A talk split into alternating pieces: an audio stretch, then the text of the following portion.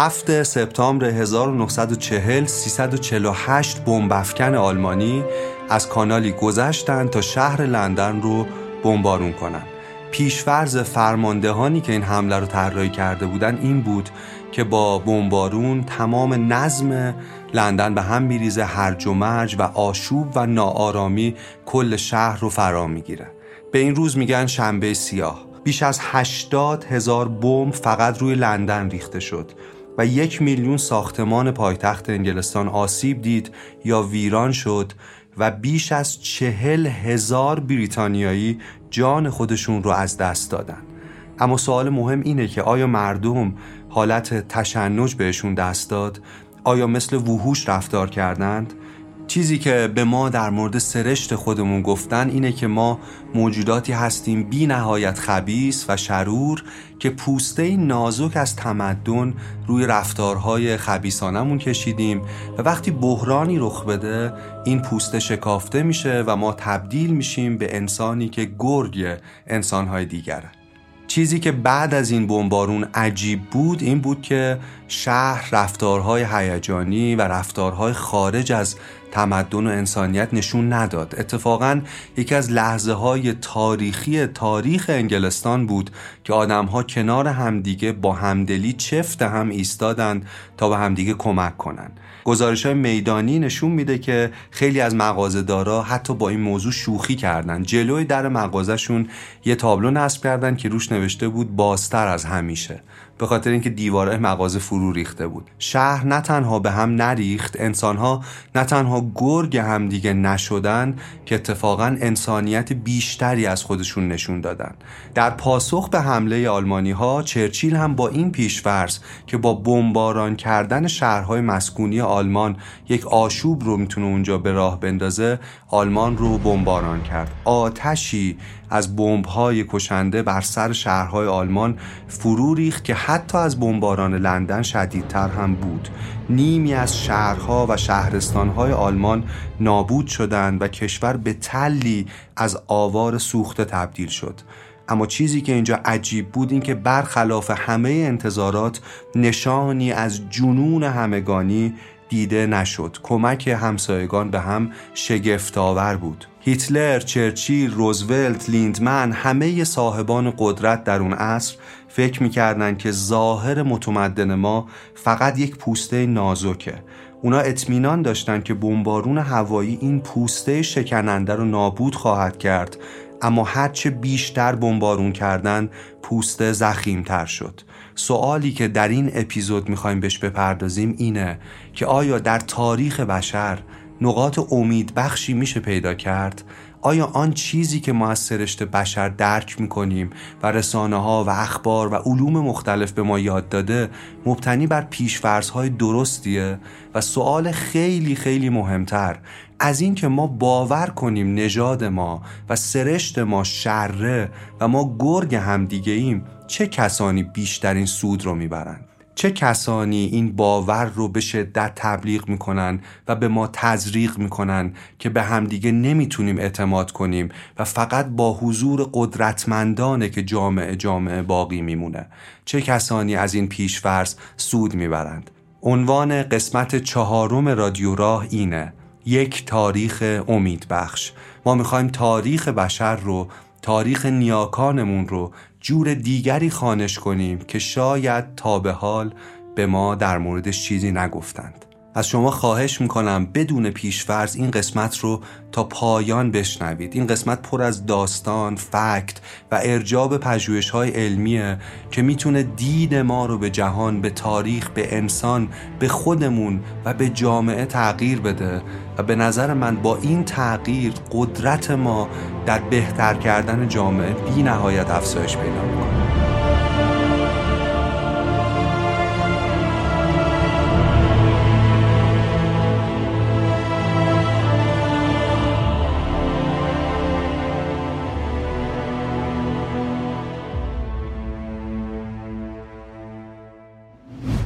اونایی که سه قسمت قبلی رادیو راه رو گوش دادن می‌دونن که فصل اول ما با حمایت و کمک اپلیکیشن تاخچه ساخته شده. ازشون ممنونیم. اپلیکیشن تاخچه یه اپلیکیشن در حوزه فروش کتاب الکترونیکی و صوتیه. اون چیزی که امروز از تاخچه می‌خوایم معرفی کنیم و جدیده یه طرحیه در تاخچه به نام تاخچه بی نهایت تاخچه بی نهایت یه طرحی شبیه یه کتابخونه عمومی اما برای کتاب الکترونیکی. یعنی تو تاخچه بی نهایت ما می‌تونیم نسخه الکترونیکی کتابا رو مثل کتابخونه عمومی برای مدت محدودی قرض بگیریم اون کتابا رو بخونیم. ولی داستان اینجا اینطوریه که به صورت مجازی رخ میده. یعنی ما یه زمان عضویت داریم وقتی زمان عضویتمون تموم میشه اون کتابایی که قرض گرفتیم به کتابخونه برگردونده میشه. یعنی کتابا از کتابخونه ما حذف میشن. اگه بخوایم دوباره اون کتاب رو بخونیم یا می‌تونیم از فروشگاه تاخچه اون کتاب رو به صورت دائمی بخریم یا اینکه دوباره عضو تاخچه بی نهایت شیم و بتونیم هر کتابی رو قرض بگیریم. من بررسی کردم دیدم نزدیک 13 هزار کتاب در تاخچه بی نهایت برای امانت دادن وجود داره کتاب الکترونیکی دیگه. و هی هم این کتابا پیوسته تعدادشون داره بیشتر میشه بهشون اضافه میشه. و این طرح خوراک اوناییه که می‌خوان کتابای بیشتری رو با قیمت کمتری بخونن. مفهومی که می‌خوایم ازش حرف بزنیم یک مفهوم کاملا رادیکاله. می‌تونه جامعه رو زیر و رو کنه. چون وقتی واقعا معنای اون رو درک می‌کنیم در کمترین حالت خود دارویه که تفکرمون رو تغییر میده و تضمین می‌کنه که جهان رو میشه از دید دیگری هم تماشا کرد. این ایده در یک خط اینه. اینکه اغلب افراد در باطنشون نسبتا نیک هستند. ایده اصلی این اپیزود اینه که ما نه فرشتگانی هستیم که از آسمان سقوط کرده باشیم و البته نه دیوهایی هستیم که رسانه ها و صاحبان قدرت می‌خوان به ما بگن که هستیم. ما انسانیم و این انسانیت درش پتانسیل هایی وجود داره که می‌تونه اوضاع جهان رو بهتر از امروز کنه. تابستون سال 1999 توی مدرسه کوچیک در بلژیک نه کودک دچار یک بیماری اسرارآمیز شدند. صبحش بدون هیچ عوارض خاصی به مدرسه رفتند و بعد از ناهار همشون مریض بودند. سردرد، تهوع، تپش قلب. معلمایی که دنبال پیدا کردن دلیل بودن به فکرشون فقط کوکاکولایی رسید که اون نه نفر تو زنگ تفریح با همدیگه خورده بودن. خیلی طول نکشید که خبر به روزنامه ها درس کرد به شبکه های تلویزیونی و یه عالم خبر در مورد اینکه کوکاکولا در بلژیک ممکنه سمی باشه تولید شد. شرکت همون غروبی اطلاعیه مطبوعاتی صادر کرد و در اون گفتش که میلیون ها بطری رو از مغازه های بلژیک داره جمع آوری می‌کنه اما دیر شده بود. عوارض بیماری در سراسر بلژیک گسترش پیدا کرده بود و با عبور از مرز حتی به فرانسه هم رسیده بود. یه عالمه کودک مریض رو با آمبولانس این ورانور به بیمارستان ها می بردن و دلیل همش این بود که اونا کوکاکولا خورده بودند شرکت مجبور شد 17 میلیون نوشابه رو در بلژیک جمع کنه و همه ذخیره انبارش رو امها کنه. بعد اتفاق خیلی عجیبی افتاد. چند هفته بعد متخصصان سمشناسی گزارششون رو منتشر کردند. با انجام آزمایش روی بطری کوکا چی فهمیده بودند؟ هیچی. سمی نبود. عامل بیماریزا اون شیشه های کوکاکولا نبود. هیچی هیچ عامل سمی در اون نوشابه نبود. یکی از محققا گفت اون بچه ها واقعا مریض بودن درسته شکی نیست ولی مشکل نوشیدن کوکاکولا نبود. این قصه رو گفتم برای اینکه در مورد اثر پیشگویی با شما صحبت کنم. اینکه وقتی ما باور می‌کنیم چیزی موجب بیماری ما میشه واقعا موجب بیماری ما میشه. صدها کودک در سراسر بلژیک آلوده بیماری این پیشگویی و پیشورس ها شده بودند. به عبارت دیگه خیالاتی شده بودند. معنی این حرف این نیست که ادا در می آوردن بیش از هزار کودک واقعا مریض شده بودند. اما نکته اینه که دلیلش نوشابه نبود. شاید متوجه شده باشید که می‌خوام به چه نتیجه برسم. من می‌خوام بگم دید منفی ما نسبت به خودمون هم به عنوان یک انسان اینکه بشریت چه جور سرشتی داره خودش یک دارونماست و خودش باعث میشه که ما بد رفتار کنیم. اینکه پیشفرز ما راجع به رفتارهای دیگران پیشفرزی منفی باشه باعث میشه اونها منفی رفتار کنن. من نظرم اینه که اگه بخوایم با بزرگترین چالش های دوران خودمون و جامعه خودمون برخورد مؤثری انجام بدیم اول باید از سرچشمه ها شروع کنیم. به نظر من باید دیدگاه خودمون رو درباره سرشت آدمی دوباره مورد بازبینی قرار بدیم. به عنوان یه توضیح اینم عرض کنم که این قسمت از رادیو راه با این پیشورز ساده لوحانه جلو نمیره که ما سراسر نیکیم و خوبیم. مشخصه که ما فرشته نیستیم. ما موجوداتی پیچیده ایم با خصوصیت هایی که خوبه خصوصیت هایی که نه چندان خوبه و خصوصیت هایی که بسیار بده. اما اون چیزی که در موردش می‌خوایم حرف بزنیم اینه که تصویر ما از خودمون تحت تاثیر رسانه ها، سینما، اخبار و توصیه های قدرتمندان در جوامع اینه که به شدت نگاه منفی به خودمون داریم و شاید ریشه بسیاری از اتفاقات ریشه این که امر جمعی ریشه این که وحدت ریشه این که کنار هم ایستادن برای دنیای بهتر رخ نمیده همین نگاه منفی همین پیشفرز بنیادین راجبه سرشت بشر باشه. می‌دونید ما به لحاظ تکاملی به خبرهای منفی بیشتر از خبرهای مثبت حساسیم. منظورم اینه که در تمام تاریخ انسان چیزهایی که خطری رو تولید می‌کرد بیشتر توجه ما رو جلب می‌کرد. ترس بیش از حد باعث مرگ نمی‌شد اما ترس کم خیلی وقتا باعث مرگ می‌شد.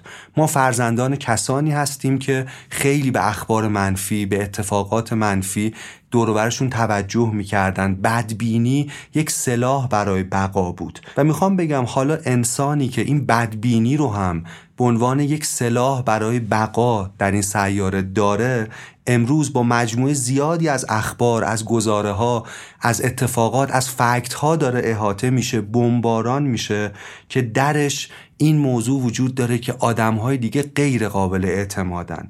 روایت های وحشتناکی از فجایع هواپیما ربایی بچه دزدی سربریدن و و یه عالمه اتفاقات خشن که ما رو به این نتیجه معیوس کننده میرسونه که انسان گرگ انسانه. من می‌خوام بگم ما برای مواجه شدن با اخبار به اندازه کافی منطقی نیستیم. ما به لحاظ تکاملی سوگیری داریم در جذب اخبار منفی و همین می‌تونه پیشفرزهایی به ما بده که ما رو در زندانی از باورهای قطعی غلط گیر بندازه. من امروز می‌خوام در مورد این پیشفرزها حرف بزنم و منبع اصلی که می‌خوایم این تاریخ امیدبخش رو با اتکا به اون روایت کنیم کتابی درخشانه که در سال 2020 منتشر شده. اسم کتاب اینه آدمی یک تاریخ امیدبخش. این کتاب رو آقای روتخر براخمان نوشته یک مورخ هلندی در دانشگاه UCLA درس خونده خیلی متفکر عجیبیه. کتاب رو هم نشر نو به فارسی ترجمه کرده هم نشر پارسه ترجمه کرده هر دو ترجمه هم ترجمه خوبیه و آن چیزی که ما امروز روایت می‌کنیم با اتکا به فکت ها و به داستان هایی که آقای روتخر براخمان در این کتاب در موردش حرف زده. اگر ما این منبع رو برای این قسمت انتخاب کردیم دلیلش این بود که این کتاب حیرت انگیز بود. من و محسن رحمانی کارگردان صوتی پادکست رادیو را این کتاب رو خوندیم و حیرت کردیم. از اینکه یه جور دیگه هم میشه مسئله رو دید و چه امکانات امیدبخشی در این نگاه جدید به سرشت بشر وجود داره. ما بعد از خوندن این کتاب به جایی رسیدیم که دیگه نمی‌تونستیم راجبش حرف نزنیم و برای همین موضوع این اپیزود رو با اتکا به این منبع ساختیم و پرداختیم و داریم روایت می‌کنیم. تقریبا همه علوم مختلف تصویری منفی از انسان رو به انسان عرضه می‌کنن. به علم اقتصاد نگاه کنید. هسته اساسی علم اقتصاد و نگاهی که به انسان داره اینه که انسان چیزی شبیه ربات‌های خودخواه و حسابگره. مسئله مهمی که علم اقتصاد تاکید می‌کنه رقابته. اینکه انسانها دائما با هم در رقابتن برای تصاحب بیشتر و بهتر و جدیدتر. ولی یه جور دیگه می‌تونیم موضوع رو ارزیابی کنیم. واقعا هسته اصلی پیشرفت بشر تا اینجا تا اینجای تاریخ رقابت بوده. وقتی تکامل رو بررسی می‌کنیم می‌بینیم اینطور نیست. آن چیزی که ما رو به عنوان قوی ترین گونه این سیاره بر تخت پادشاهی نشانده نه رقابت نه کشت و کشتار که همکاری بوده. ما انسان ها به اندازه دیگر موجودات این سیاره نه قویم نه تند میدویم نه حتی خیلی باهوشتریم. ما یک ویژگی داریم که به طرز شگفتانگیزی ما را از بقیه جهان جدا می‌کنه و اون توانایی همکاری ما با هم دیگه است. ممکنه با خودتون بگین حشرات هم این رو دارن. کلونی مثلا یک موریانه پر از همکاری های درست و سفت و سخت و دقیقه. اما یه نکته مهم اینجا وجود داره. حشرات از ما بهتر همکاری می‌کنن. اما عملا فقط نقششون رو ایفا می‌کنن. اگر مورچه یا زنبوری کارگره غیر از اون نمی‌تونه باشه. فقط تو اون فریم اون چیزی که ژنهاش بهش میگن رو انجام میده و اون نقش رو ایفا می‌کنه و افزوده ای که برای جامعش داره اینه که اون نقش رو به خوبی انجام بده. اما ما موجوداتی هستیم که می‌تونیم بیرون فریمی که برامون تعریف شده فکر کنیم. و اضافه کنیم به هم با تخیلمون با آگاهی که کسب می‌کنیم و تو این اضافه کردن و تو این همآفرینی کنار همدیگه بتونیم علم رو پیشرفت بدیم ابزار بسازیم همکاری کنیم جمعهای بزرگ رو با همدیگه صورتبندی کنیم و اینجوری بتونیم تمدن بشر رو بسازیم. دارم میگم فرض اصلی علم اقتصاد اینه که مبنای پیشرفت بشر رقابت بوده ولی در واقع علم علم زیست شناسی و تکامل چیز دیگری میگه. اگر ما به عنوان گونه ای قدرتمند تونستیم این سیاره رو تسخیر کنیم نه به خاطر دندانهای تیزمون نه به خاطر قدرت بدنی بالامون بلکه به خاطر توانایی عجیب و منحصر به فرد ما در همکاری بوده. و سوال بعدی اینه که بعدا بهش پاسخ میدیم. برای همکاری برای اینکه ما کنار هم دیگه بتونیم جهان رو تغییر بدیم چه خصلت هایی لازمه داشته باشیم؟ یکیش رو راستیه یکیش صداقت یکیش سخاوت شجاعت مجموعه زیادی از خصلت های خوب و البته خصلت های بد. شاید طمع شاید حسادت و چیزهای دیگه که راجب اونها هم حرف می‌زنیم. ولی می‌خوام بگم مسئله همکاری در پیشرفت بشر و ویژگی هایی که برای خلق یک همکاری مؤثر لازم داشتیم خیلی مسئله مهمیه. چیزی که علم اقتصاد تقریبا به کلی فراموشش می‌کنه. از طرف دیگه همین تصویر منفی رو نهادهای دیگه قدرت در جامعه قدرتهای سیاسی قدرتهای نظامی به ما باستاب میدن. و نکته مهم اینجا اینه که این تصویر باور کردن این تصویر که ما موجوداتی هستیم بی نهایت رزل و خطرناک برای اونا سود داره. چون بخش زیادی از آزادی هامون رو امکاناتمون رو و انسانیتمون رو می‌تونیم به اونها بدیم تا اونا مواظب باشن ما همدیگر رو نخوریم. من توی مدرسه درس می‌دادم توی منطقه نسبتا محروم تهران و اونجا یه معلمی بود که متاسفانه بچه ها رو می‌زد بهشون توهین می‌کرد آسیب میرسوند و چیزی که تو کلاس ساخته بود این بود که به همه بچه های کلاس گفته بود که شما جانورانی خطرناکید که اگر زور بالای سرتون نباشه و اگر من اینجا نباشم همدیگر رو خواهید خورد. من می‌خوام بگم این که ما باور می‌کنیم چه چیزی هستیم نه تنها بر تعاملات ما در زندگی روزمره نه تنها بر نگاه ما به جهان و انسان که بر اقتدار نهادهایی که ما رو احاده کردن هم اثر مستقیم و جدی داره. در دوران ظلمت حکومت کلیسا در قرون وسطا جمله بود که به کرات کشیشان تکرار می‌کردن و آن این بود که هیچ انسانی از گناه مبرا نیست. حتی نوزادی که طول زندگیش بیشتر از یک روز نبوده گناهکار زاده شده. ایده اساسی در قرون وسطا گناه ذاتی بود که انسان بهش دوچاره وصلش می‌کردن به سیبی که آدم و حوا خوردن و سنگینی این گناه روی شانه های ما بود و حالا کلیسا با تمام نهادهای ثروتمند و قدرتمندش اینجا بود تا به ما موجودات گناهکار و خشن کمک کنه تا همدیگر رو نخوریم. اما سوال مهمی که اینجا وجود داره اینه که آیا اگر پوسته تمدن شکاف برداره اگر با ما برخورد قهری نشه اگر ما کمی بیشتر به حال خودمون گذاشته بشیم گرگ همدیگه خواهیم بود؟ جالب اینه که همه متفکرین صاحبان قدرتی که از سرشت منفی انسان حرف زدن واقبین بهشون گفته شده و اگر کسی در این میانه سعی کرده خوبی رو در نژاد ما تشخیص بده برچسب سادلوح و زود باور خورده. من می‌خوام بگم دفاع از نیک بودن نسبی انسان این عبارت مهمه نیک بودن نسبی انسان. ما مطلقا خوب نیستیم. من این رو می‌دونم. دفاع از نیک بودن نسبی انسان یعنی موزگیری در تقابل با قدرت های موجود. از نظر قدرتمندان دیدگاهی امیدوارانه به سرشت بشر تهدید کننده است. یاقیگری آشوبگری اینا اون چیزاییه که دوست دارن راجع به خودمون باور کنیم. من می‌خوام بگم هنگام واقعبینی جدیدی رسیده. واقعبینی جدیدی در مورد انسان و سرشتش و متعاقب اون نگاه جدیدی به دنیا. یه رومانی که شاید خیلی رمان سیاهیه و چند ماه خود من تحت تاثیرش خیلی تحت فشار روحی بودم افسرده شده بودم رومانی به نام سالار مگس ها این رمان رو یه آموزگار انگلیسی نوشته سال 1951 به نام ویلیام گلدینگ و از اینجا هم شروع میشه ایدش یه روز از خانومش می‌پرسه به نظر چطوره؟ یه داستانی بنویسم درباره چند تا پسر که توی جزیره گیر افتادن و توش نشون بدم که انسانها وقتی قانون وقتی تمدن میره کنار چطور با هم رفتار می‌کنن. رمان رو شروع می‌کنه اسمش سالار مگس هاست. میلیون ها نسخه ازش فروش میره. به بیش از سی زبان ترجمه میشه و یکی از واقع بین ترین آثار ادبی تاریخ بشر نام می‌گیره. ایده اصلی این رمان اینه که انسان شر تولید می‌کنه مثل زنبور که اصل تولید می‌کنه. یعنی شر بخشی از طبیعت ذاتی انسانه. انسان مجبوره که شر باشه. داستان داستان چند پسره که در یک جزیره گیر میافتند.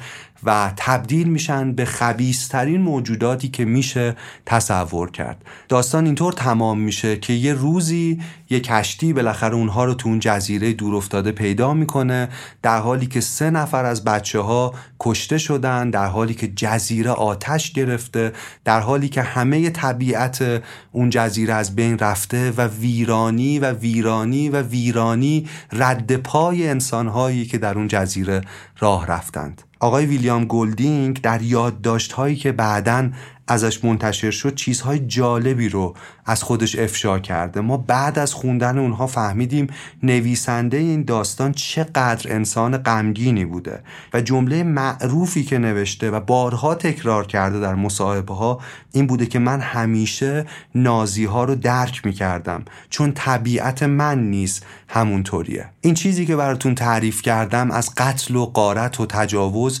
داستانیه که در کتاب سالار مگس ها می‌خونیم اما ما این سالار مگس های واقعی و واقعا اتفاق افتاده هم در گوشه ای از تاریخ داریم که مطمئنم هرگز در موردش نشنیدین چون شنیدنش کمکی به ساختارهای قدرت نمی‌کرده. شش پسر در یک جزیره تنها گیر افتاده همون جزئیات همون داستان ولی با پایانی واقعی و کاملا متفاوت داستان سالار مگس های واقعی در جوان 1965 در اطراف استرالیا رخ میده. شخصیت های اصلی 6 تا پسرن یه شبیه قایقی رو میپیچونن و بعد به دل دریا می‌زنن خوابشون می‌بره چند ساعت بعد بیدار میشن و می‌بینن که در بین موجها در جای ناشناخته گیر افتادن هشت روز در دریا اسیرن و بعد ناگهان معجزه‌ای در افق ظاهر میشه. خشکی یک جزیره متروک که هیچ ساکنی نداره شش پسر به جزیره می‌رسن و حدود یک سال در این جزیره تنهان. آسیب دیدن زخمیان اتفاقات عجیبی میفته پای یکیشون میشکنه. ولی سوال اینه که آیا همون اتفاقی افتاد که ویلیام گلدینگ در موردش حرف می‌زد؟ نه. وقتی در یک شنبه 11 سپتامبر 1966 قایقی اتفاقی به اون جزیره رسید چیزی متفاوت دید اونجا. همه پسران در سلامت کامل بودند. کسی که پاش شکسته بود ازش مواظبت شده بود مراقبت شده بود تقسیم کاری مبتنی بر همکاری رخ داده بود. کسی مسئول شکار بود کسی به قایقها علامت می‌داد. یک همکاری کامل یک همزیستی بینظیر و این شش پسر بچه بعد از نجات یافتن تا پایان عمرشون نزدیکترین و صمیمیترین دوستان خودشون بودن. من می‌خوام بگم وقت اون رسیده که نوع دیگری از داستان رو که شواهد واقعی در موردش داریم روایت کنیم. سالار مگس های واقعی داستان دوستی و وفاداریه. داستانی که نشون میده اگه بتونیم به همدیگه تکه کنیم چقدر قوی تر میشیم و البته داستان اینه که وقتی بحرانی رخ میده ما چطور به نزدیکترین متحدان همدیگه تبدیل میشیم.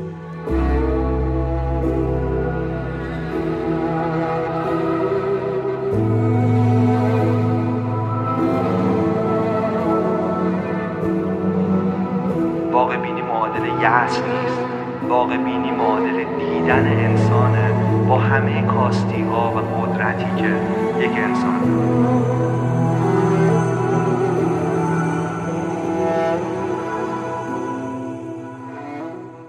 ادوارد سعید که متفکر و فیلسوف خیلی مهم و فقیده یه ایده ای داره در مورد غربی هایی که به سرزمین های استعماری می اومدن میگه همه اونا برداشتی و تلقی از اون ملتی که استثمارش می‌کردن نشون می‌دادن که اسمش رو ادوارد سعید می‌ذاره مستشرقین.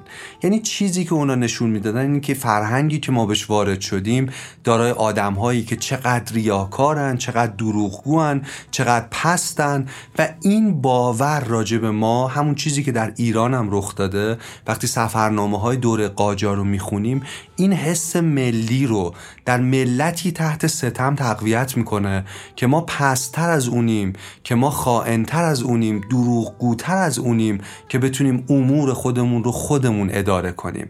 ادوارد سعید ردی پنهان در تمام سفرنامه های استثمارگران پیدا می‌کنه و اون اینه که سعیش در هر کشوری در آفریقا در هند در ایران در همه جا این وجود داره. این باور تزریق میشه به اون جامعه که این جامعه صلاحیت اداره امور خودش رو نداره. باز وصل میشه به این سوال بنیادین این اپیزود که چه کسانی از این سود می‌برند که ما راجع به خودمون باوری منفی داشته باشیم؟ برای اینکه بحث رو یه ذره فلسفی تر و ریشه تر تر کنیم باید بریم سراغ دو تا فیلسوف مهم در تاریخ بشر.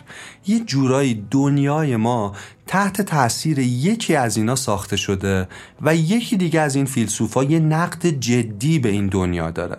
یکی از این فیلسوفا توماس هابزه. یه فیلسوف دیگه که منتقد توماس هابزه ژان ژاک روسوه. ما می‌خوایم داستان هابز و روسو رو تعریف کنیم برای اینکه ریشه های عمقی و بنیادین بحثمون رو بتونیم دنبال کنیم.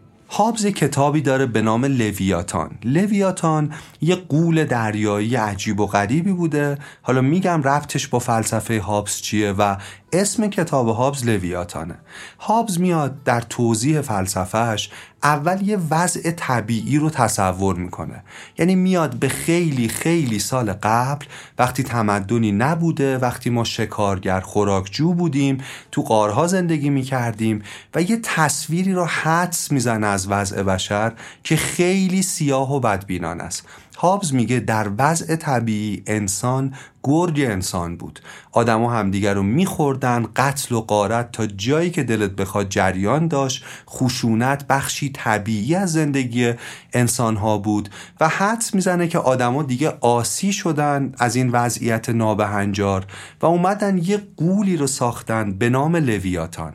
این لویاتان همون دولته همون قدرته و یه دولتی رو ساختن یعنی یه سری آدم رو برکشیدند و به اینا گفتن ما آزادیمون رو به شما میدیم عوض شما برای ما امنیت رو تضمین کنید.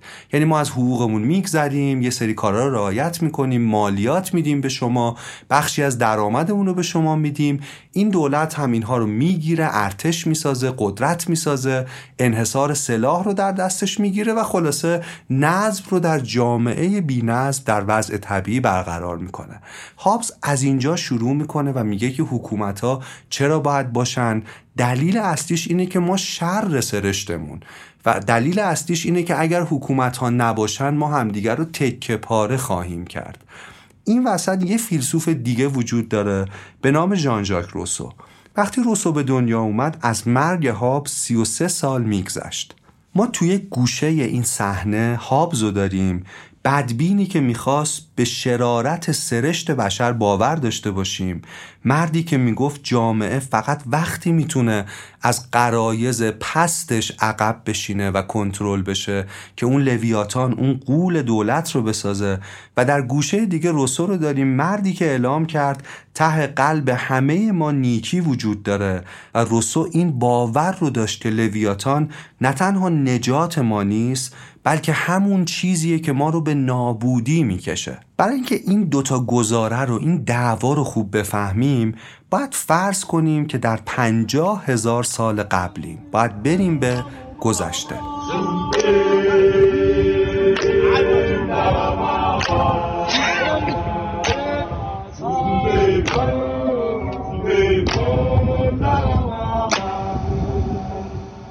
هابز میگه حیات انسان تو اون وضعیت یه جوری بود که انسان تنها بود فقیر بود زندگی خشن بود کوتاه بود و یه وضعیت خیلی اسفباری داشت. در واقع از نظر هابز پنجاه هزار سال قبل شرایط جنگیدن همه با همه بود. ولی اینجا هابز به ما اطمینان میده که نباید نگران باشیم. آشوب رو میشه رام کرد صلح رو میشه برقرار کرد. البته به شرطی که قبول کنیم آزادی خودمون رو تسلیم کنیم. و در این میان روسو نظر دیگری داشت. روسو معتقد بود انسان تو اون شرایط پنجاه هزار سال قبل یک وحشی نجیب بود. ببینید عبارتش درخشانه.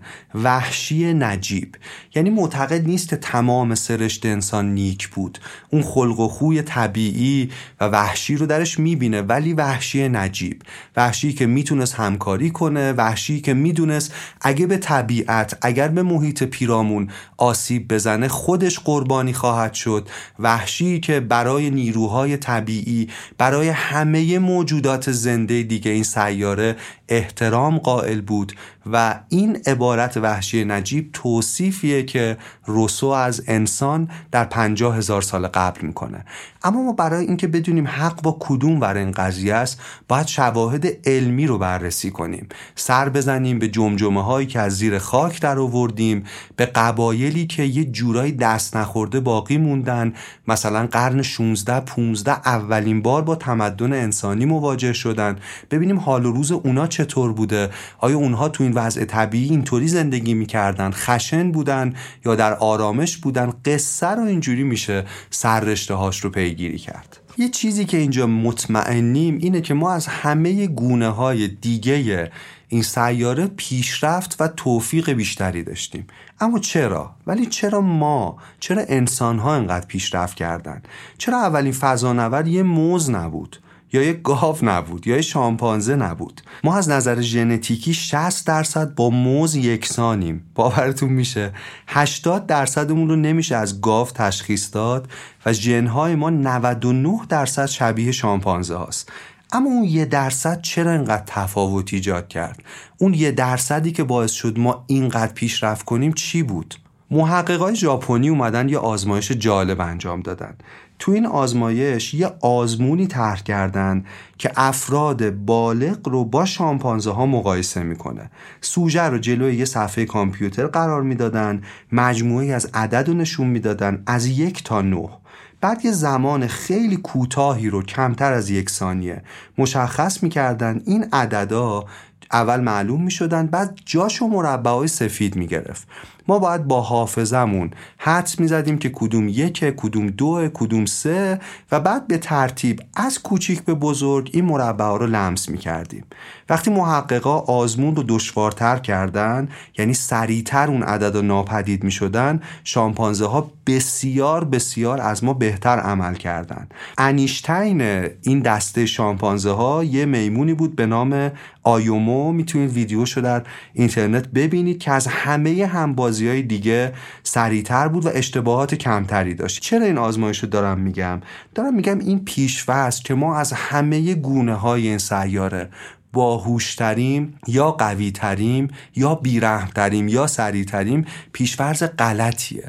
چیزی که از همه اونها به طرز افراطی ما درش بهتریم ایجاد روابط اجتماعی و همکاری و نظامهای معناییه. بذارید این نظام های معنایی رو بیشتر توضیح بدم. یکی از نظام های معنایی مثلا پوله.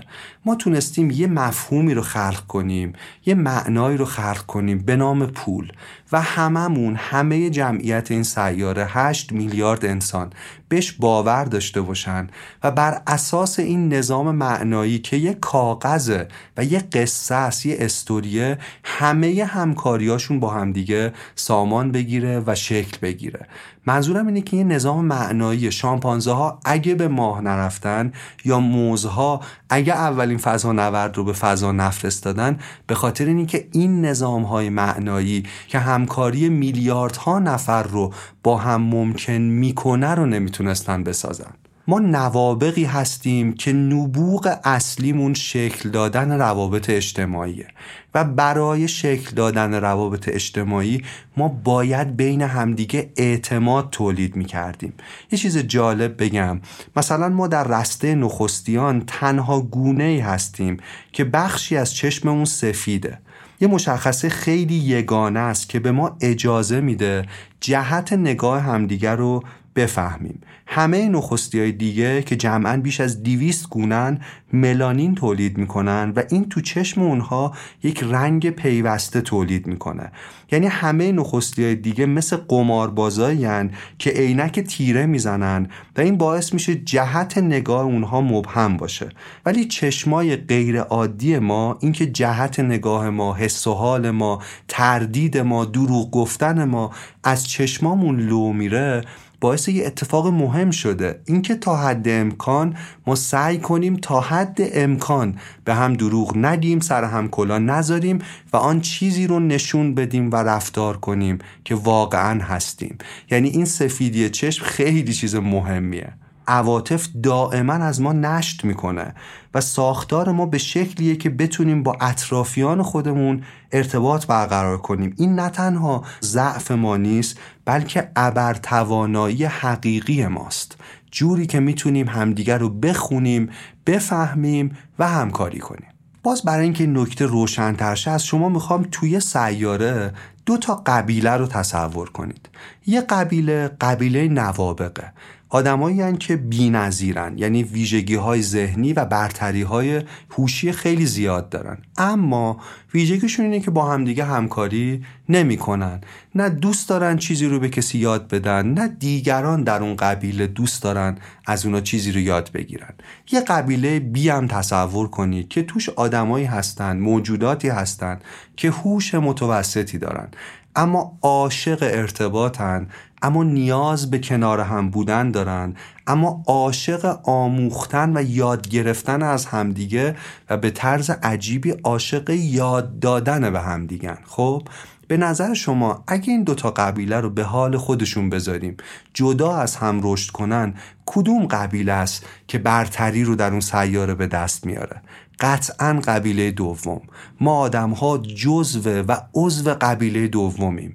ما آدم ها در خیلی چیزها از موجودات دیگه ضعیفتریم. نهنگا می‌تونن یه آوازی بخونن که تا 400 کیلومتر اونورتر یه نهنگ دیگه می‌تونه بشنودش بدون اینکه اینترنت داشته باشن. یعنی یه جور اینستاگرام سرخود دارن نهنگا از لحظه تولد. اگر شما جوری که خفاش یه موجودی به این سادگی پرواز می‌کنه جهتیابی می‌کنه مکانیابی می‌کنه رو بررسی کنید به پیچیدگی می‌رسید که اساسا از توان ذهنی ما خارجه و یه عالم ویژگی های دیگه. اما ما موجوداتی هستیم با توانایی های جسمی و ذهنی که همش ویژه نیست اما یک ویژگی خاص داره. ما می‌تونیم با هم حرف بزنیم می‌تونیم زبان رو بسازیم به عنوان یه سامانه ای که درش اطلاعات رو منتقل می‌کنیم. می‌تونیم همکاری کنیم می‌تونیم حول قصه ای متحد شیم و اینه که ما رو برتر می‌کنه. حالا شما ممکنه به من بگید خب ما می‌تونیم همکاری کنیم لزوم همکاری اعتماد لزوم ایجاد اعتماد با این چشمای عجیبی که ما داریم اینه که رو راست باشیم صادق باشیم تا حد امکان. یه وقتایی هم نیستیم البته. و این یعنی ما سرشتمون نی که پس تو تاریخ بشر رو این همه اردوگاه مرگ و این همه جنگ رو چطور توجیه می‌کنی؟ می‌دونید من انقدر خوشخیال نیستم که اینها رو بذارم تو پرانتز نبینم. می‌خوام اتفاقا راجع به این موضوع بیشتر توضیح بدم. ما انسانها جنبه تاریک دیگه هم داریم. انسان کارهای وحشتناکی می‌کنه گاهی که در دنیای هیچ جانوری دیده نمیشه. دلایلش رو می‌خوام طرح کنم در موردش حرف بزنم. قناریا هیچ وقت مجموع زندان ندارن تمساها اتاق گاز درست نمی‌کنن موزها به هم شلیک نمی‌کنن. در کل تاریخ هیچ کوالایی حس نکرده. باید کل یک نژاد دیگر رو زندانی کنه بسوزونه باشون صابون درست کنه. اینا کارهایی که فقط ما کردیم. این تاریخ سیاه رو چطور میشه تحلیل کرد؟ چطور میشه فهمید؟ خیلی با دقت این جمله رو بشنوید. نکته اینه در کتاب این گزاره رو آقای برخمان در موردش حرف می‌زنه و شگفت انگیزه که همون سازوکاری که ما رو مهربانترین گونه ها کرده همون سازوکار ما رو می‌تونه به بیرحمترین گونه سیاره‌مون تبدیل کنه کما اینکه در مقاطع مختلف تاریخی کرده. مردم جانورانی اجتماعی هستند ولی ما یه ایراد حیاتی داریم. بیشترین قرابت رو با کسانی حس می‌کنیم که شبیه خودمون هستند. این غریزه انگار بخشی از دی‌ان‌ای ماست. اینجا یه هورمونی پاش وسطه به نام اکسیتوسین. اکسیتوسین همون هورمون عشقه. هورمونیه که علاوه بر تقویت علاقه به دوستان اعتماد به اونها رو تولید می‌کنه ولی یه روی سیاه داره ولی یه نیمه تاریک داره اکسیتوسین. هر چقدر که ما رو به آدمهای اطرافمون دلبسته علاقمند و متعهد می‌کنه نسبت به غریبه ها انزجار تولید می‌کنه. در واقع اکسیتوسین هورمونی که ما رو به دوستانمون به نژاد شبیه خودمون به آدمهای طبقه خودمون نزدیک می‌کنه و غیریت سازی می‌کنه با بقیه هم نوعانمون و موجودات زنده.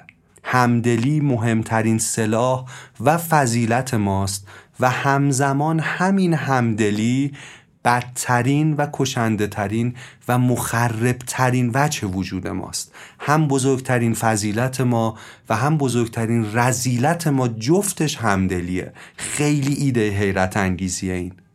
این ایده رو در مورد همدلی یه گوشه ذهنمون نگه داریم. ما جلوتر دوباره به این برمیگردیم اما خط اصلی داستانمون رو دوباره پیش ببریم.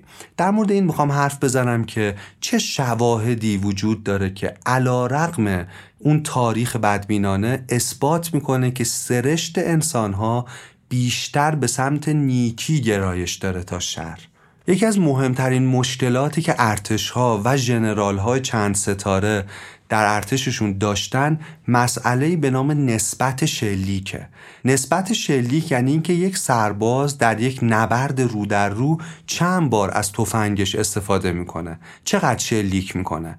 خبر جالب اینه که بسیار کم. بسیار کم. سربازان در نبردی که دشمن رو روبروشون می‌بینند خیلی کم شلیک می‌کنن. در بسیاری از جنگ ها اومدن بعدش بررسی کردن تفنگ سربازان رو بررسی کردن مثلا در جنگ جهانی دوم و دیدن عملا بین 15 تا 25 درصد تفنگ ها فقط ازش شلیک شده. و تازه تو تفنگایی که شلیک شده اون خطایی در نشانگیری خطای عمدی در نشانگیری رو هم در نظر بگیرید. فرد معمولی و دارای سلامت عادی یه مقاومت درونی و معمولا ناشناختهی در مورد کشتن هم نوع خودش داره و یه حراسی از تهاجم در تمام ما وجود داره بخشی از ساختار عاطفی ماست. مثلا تو نبرد سال 1863 گتیسبورگ چیزی که دیدن اینه که 90 درصد توفنگ ها چون یه بار پر می شدن دیگه گلوله داشتن و هنوز شلیک نشده بودن. اما قصه از این هم عجیب تر میشه اینکه دوازده هزار تفنگ دو بار پر شده بودند و نیمی از اینا بیش از سه بار و حتی یه تفنگ بود که 23 تا گلوله درون خودش داشته خیلی باور نکردنیه. اما چرا یه تفنگ باید 23 بار پرشه و شلیک نشه؟ برای اینکه وقتی یه ژنرالی بالا سر شما به عنوان سرباز وایساده اینکه شما شلیک نمی کنید بعد یه توجیهی داشته باشه. و بهترین توجیه اینه که تفنگتون رو دارید پر می‌کنید. سربازی که 23 بار تفنگش رو پر کرده 23 بار ادای آماده شدن رو در آورده. پر کردن تفنگ بهترین بهونه برای شلیک نکردن اونه. و اگه قبلا پر شده باشه کافی بوده دوباره پرش کنید و دوباره پرش کنید. نسبت شلیک یکی از معضلات مهم ارتش ها در دنیاست و برای اینکه اینو حل کنن ژنرال ها کارهای عجیب و غریبی می‌کنن. یکیش اینه که به جای سیبل به جای اون دایره ای که برای آموزش هدفگیری سربازا استفاده می‌کنن از آدمک از شمایل انسان ها استفاده می‌کنن برای اینکه شلیک به شمایل یک انسان عادی تر بشه در ذهن سربازا. و راه دومی که بهش رسیدن اینه که از ابزارهایی استفاده کنن برای کشتار که وقتی ما دکمه ای رو فشار میدیم وقتی بمبی رو رو سر مردمی یا لشکری فرو میریزیم با قربانیانمون رو در رو نشیم.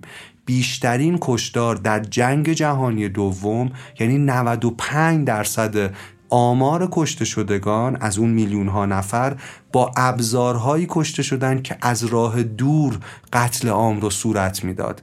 یعنی بمب ها یعنی هواپیماها یعنی جایی که انسان ها نه به عنوان یه انسان به عنوان لکه ای ریز روی زمین دیده میشن. این شگرد ارتش هاست برای اینکه با اون قسمت اخلاقی ما انسان ها مبارزه کنن پهپات هایی که بلند میشن هدفی رو می‌زنن برمیگردن و سربازی که هرگز قربانیش رو از نزدیک نمی‌بینه که اگر ببینه احتمال اینکه شلیک کنه حتی اگه اون سرباز دشمنش باشه خیلی خیلی کمه.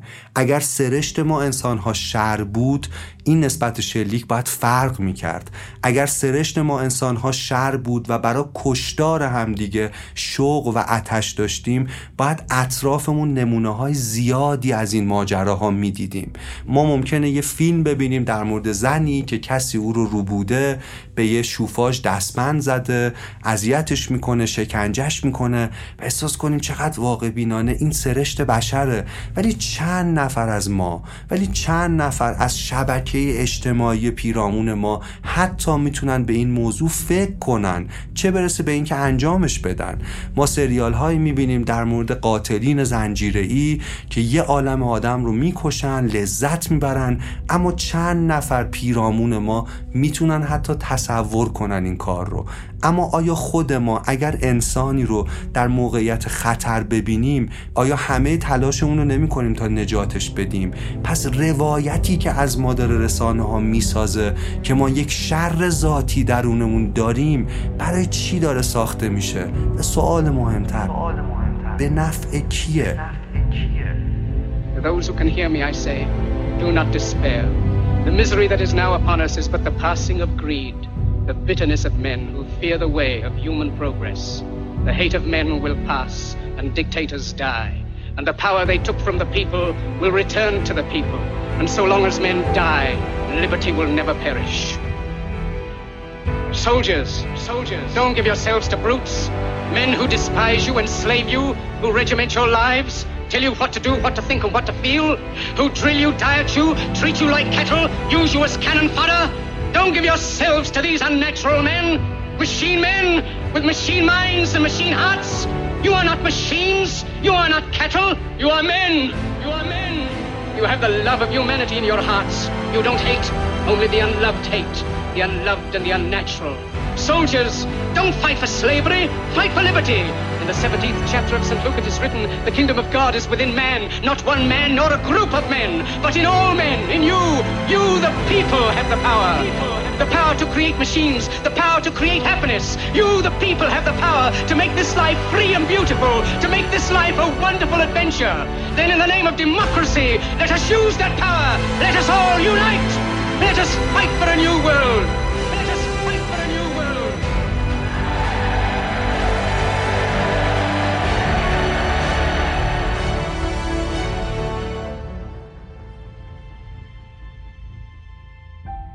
تحلیل تاریخ به ما میگه در واقعیت خشونت مصری نیست. رخ میده اما خیلی طول نمی‌کشه و هر چی که باشه اصلا آسون نیست. به فیزیکمون نگاه کنیم. اگر ما صدها هزار ساله که برا کشدار همدیگه برا شرارت طراحی شدیم پس چرا بدنمون هیچ نشانی یعنی دندونهامون یعنی ناخونهامون یعنی یعنی فیزیکمون هیچ نشانی از این خواست درونی از این میل بنیادی نداره؟ چرا ما شبیه ماشین های کشدار نیستیم؟ اگر تکامل وجود داره و اگر هسته اصلی بشر همین شر و شرارت و کشداره چرا هیچ اثری در فیزیک بیرونیش نداشته؟ اگر حق با حابز باشه ما باید از کشتن همدیگه لذت ببریم. اما یا می‌بریم؟ منظورم اینه که اون عده معدود خیلی خیلی اندک روانپریش رو بذارید کنار. اما آیا میان 8 میلیارد ساکنان این سیاره تعداد زیادی از ما از کشدار همدیگه نه حتی از کشدار حیوانات و موجودات زنده لذت می‌برن. من می‌دونم شاید شما بعضی دارید به این فکر می‌کنید که این آقا هم دلش خوشا داره میگه ما سرشت خوبی داریم. تو بیا دوروری های منو ببین جامعهمون رو ببین خطرات تهدیدا جنگا. پس این همه کتابی که ما راجع به جنگ خوندیم چی؟ پس این همه آدمی که به اردوگاه های مرگ فرستاده شدن چی؟ این کارا رو کی کرده؟ راجبش حتما توضیح خواهم داد. و می‌خوام توضیح بدم اصلا از کجا شروع میشه. اون انسان صلح طلب در وضع طبیعی چطور گاهی به حیولایی انقدر ترسناک تبدیل میشه؟ چه عواملی رو این اثر می‌ذاره؟ می‌دونین مهم اینه. یه راه اینه که ما بگیم انسان سرشتی شر داره مثل زنبور که اصل تولید می‌کنه انسان شر تولید می‌کنه و این دلیل همه جنگ است و اینجوری من فکر نمی کنم از هیچ جنگی بشه جلوگیری کرد.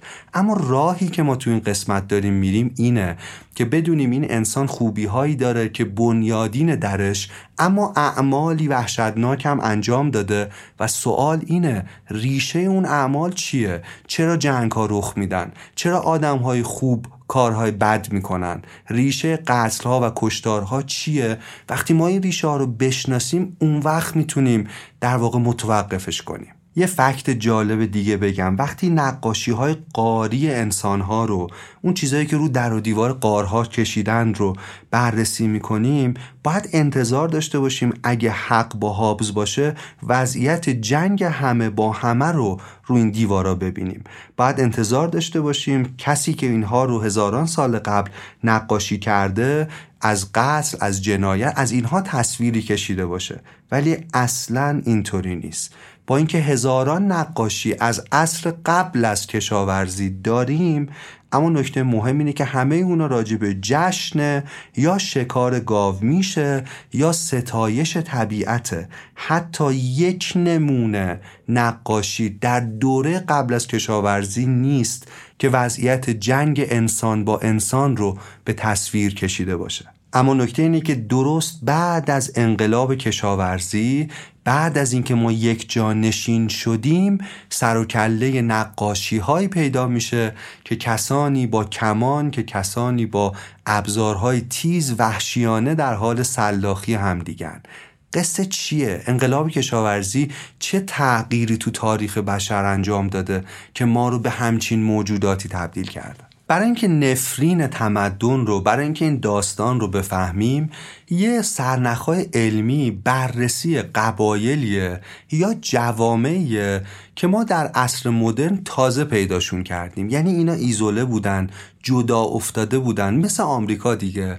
وقتی ما رفتیم وقتی کریستوف کلمب و بعد آدم های دیگه رفتن آمریکا رو گرفتن و کشدار کردن با قبایلی مواجه شدن سرخپوست ها که از تمدن بشری دور بودن. یه جورایی تو اون وضع قبل از انقلاب کشاورزی انگار منجمد شده بودن.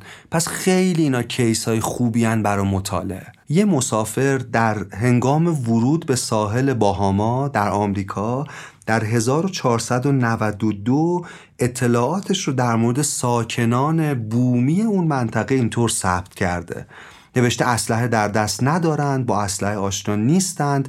وقتی به اونها شمشیر نشون دادم از روی ندانستگی دست خودشونو بریدند. و این مسافر رو این وضعیت به این فکر انداخت که اینا خادمان خوبی خواهند شد. با پنجاه نفر می‌تونیم کل این سرخپوست ها رو تسلیم کنیم و به هر کاری که می‌خوایم وادارشون کنیم. این مسافر آقای کریستوف کلمپه وقت رو تلف نکرد برگشت یک سال بعد با 17 کشتی با 1500 نفر و تجارت برده رو و کشدار رو آغاز کرد. تصویری که هالیوود و تصویری که فیلم های وسترن از سرخپوستان وحشی که آواز می‌خونن پشت اسب ها و به راحتی آدم می‌کشن رو فراموش کنید. آن چیزی که روایت مهاجمان به سرزمین آمریکا روایت دست اول ثبت کرده دیدار با مردمانی به شدت صلح طلب مهربان و سخاوتمند بوده که درسته وقتی قبیلهشون رو قارت کنی اونها هم دست به اقدام متقابل می‌زنن. اما این ویژگی بخشی از وجود اونها نبوده.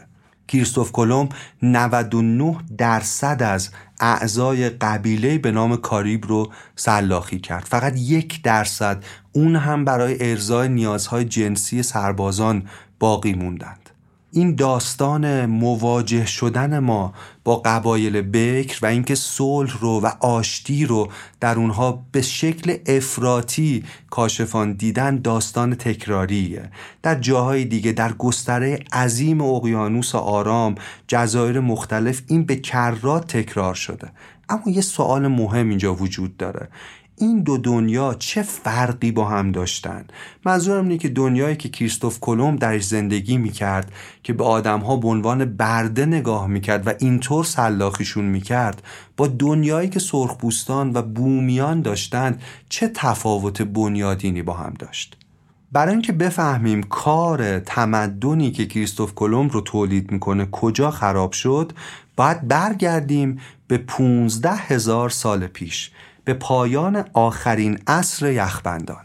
بعد از یخبندان اقلیم در جاهای مختلف دنیای ما عوض شد. گرم شد هوا. ناحیه بین نیل در غرب و دجله در شرق به یه سرزمین شیر و اصل تبدیل شد. یعنی خاک بسیار بارور غذای زیاد. اینکه شما با کار خیلی کم می‌تونستید یه عالم محصول برداشت کنید و این محصولات رو برای خودتون جمع کنید. در واقع اینجا اولین جرقه های مالکیت به صورتی که ما می‌شناسیم در جوامع بشری شکل گرفت. اینجا جایی بود که نابرابری رشد کرد شکاف میان دارا و ندار ایجاد شد و داستان درست از همینجا مسیر دیگری رو پیش گرفت. درست اینجا که ما یک جانشینی رو آغاز کردیم دیگه سفر نمی کردیم یه جا موندیم یه حسار دور خودمون کشیدیم و گفتیم این زمین منه و از اون شروع کردیم محافظت کردن و بقیه هم باورش کردن. این لحظه ای که مالکیت شکل می‌گیره و نخستین استحکامات نظامی رو ما اونجا ساختیم. تو این زمان بود. درست از اینجاست که اولین نقاشی های قاری که تیراندازی کمانگیران رو با هم نشون میده سر و کلش پیدا میشه. اسکلت ها از اینجا باقی میمونه که نشانه های واضحی از جراحت ناشی از خشونت دارن. اینجا جاییه که انسان از جهان وطنیش به بیگانه حراسی رسید. آقای یوال نو هراری در کتاب انسان خردمند ایده خیلی عجیب و درخشانی رو مطرح می‌کنه. آقای هراری میگه ما گندم رو رام نکردیم. گندم ما رو رام کرد. یعنی اینکه از یه جایی به بعد که ما یک جانشین شدیم یه سری از حیوانات رو اهلی کردیم و شروع کردیم گندم کاشتن ما فکر کردیم که این ما این که گندم که گیاه وحشی بود رو رام کردیم. اما این گندم بود که وحشی نجیب رو رام کرد. ما اسیر این گندم شدیم و مالکیت و طبعاتی که توضیح میدم و انگار با خوردن اولین لغمه این گندم از بهشت قبلی خودمون حبوط کردیم به جهانی که دیگه پر از رنج بود و رقابت بود. ظهور این آبادی ها بانی اصری نو در تاریخ بشریت شده بود. اینجا بود که اون یک درصد حکمرانی بر 99 درصد رو آغاز کردند. روزهای آزادی و برابری و برادری تمام شده بود. گندم ما رو رام کرده بود. انواع بیماری ها سر و کلش پیدا شد. ما سرخک رو از گاو گرفتیم. آنفولانزا حاصل تعامل سه طرفه میکروسکوپی بین انسان خوک و اردکه و انواع جدیدش مثل کووید هر روز ظاهر میشه و ما در دام افتادیم. این دام سرزمین حاصل خیزی بود که بعد از آخرین عصر یخبندان خودش رو نشون داد و محصولات بدون تلاش چندانی رشد می‌کردند. ما سالها این روند رو ادامه دادیم تا جایی که دیگه زمین حاصلخیز نبود و برای برداشت محصول به کار خیلی طاقت فرسایی نیاز بود. کاری که بدن ما استخوانبندی ما برای اون آماده نبود. ما این کار جانکاه رو انجام می‌دادیم.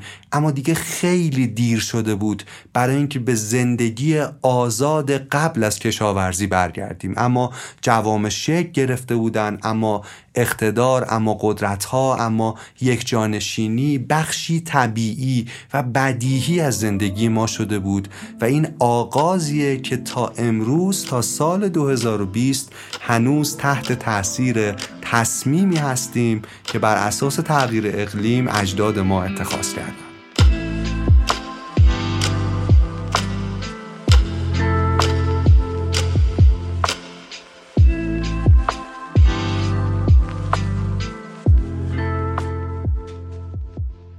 جالب این که همون چیزایی که امروزه ما بهش میگیم نقاط عطف تمدن مثل اختراع پول، اختراع نوشتن یا تولد نهادهای قانونی در آغاز ابزار ظلم بودن.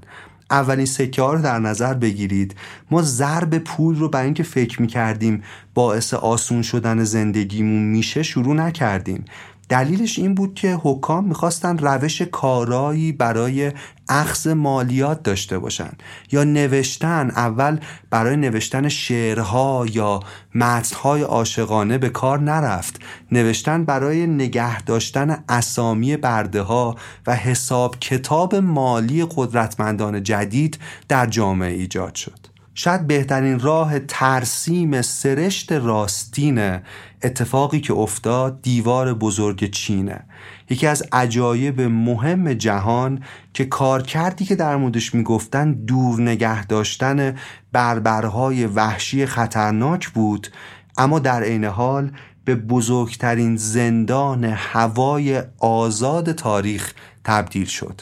دیوار چین رو ساختن تا بربرهای وحشی به چین حمله نکنند و درون دیوارها حکومت وحشیانه ترین اعمال رو علیه شهروندانش انجام داد.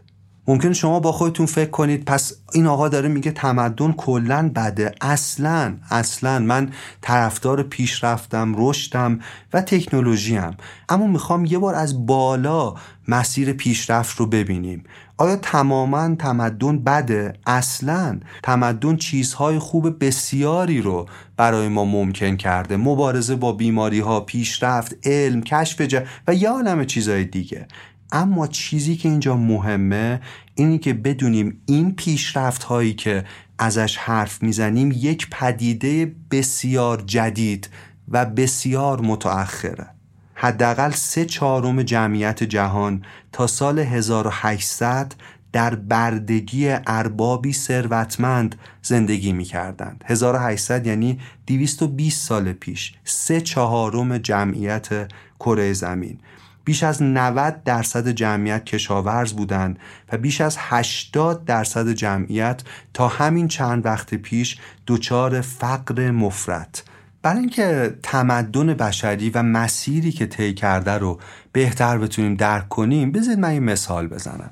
شما فکر کنید تصور کنید کل تاریخ بشر تاریخ همه نیاکان ما تا الان که دارید صدای منو میشنوید 24 ساعته. یعنی به, به یک روز به یک زمان 24 ساعته تبدیلش کنید. 23 ساعت و 45 دقیقه اول رنج مطلقه. یعنی وقتی شما میرید عقب و نسبت برقرار می‌کنید تا یه به پیش همه اتفاقات در تاریخ نزدیک به فاجعه است تقریبا. و این فاجعه بعد از انقلاب کشاورزی شروع میشه تا تقریبا همین اواخر. همه اون چیزهایی که در مورد پیشرفت علم میگیم به عنوان مواهب تمدن ازش حرف می‌زنیم سر و کلش نه در یه به آخر که در دو دقیقه پایانی پیدا شده. یعنی اختراع اینترنت، ابزار، رفتن به ماه، علم همه اینها همش از 1950 به بعد آرام آرام سر و کلش پیدا میشه. اگر ما می‌خوایم یک تصمیمی رو که نیاکان ما گرفتن ارزیابی کنیم باید کل مسیر رو ببینیم. نه فقط دستاوردهای این تصمیم رو. و نکته بعدی اینه که شکی در پیشرفت‌های دهه اخیر نیست ولی در این حال خیلی بحران ها داره خودشون نشون میده. بحران های محیط زیستی بحران که ابعاد هستی شناختی داره. یعنی ممکنه ما رو و همه گونه های زنده این سیاره رو از بین ببره. سیاره داره گرم میشه گونه ها دارن منقرض میشن و پرسش مهم اینه که این روش زندگی متمدنانه چقدر پایداره؟ و تنها جوابی که من براش پیدا کردم اینه که هنوز برای پاسخ خیلی زوده. هنوز برای اینکه جنگ های اتمی رخ خواهد داد و چی سر این سیاره و همه گونه های حیات در این سیاره خواهد اومد خیلی زوده. کل تمدن بشری رو با دو دقیقه پایانی یک روز نمیشه توصیف کرد و قضاوت کرد.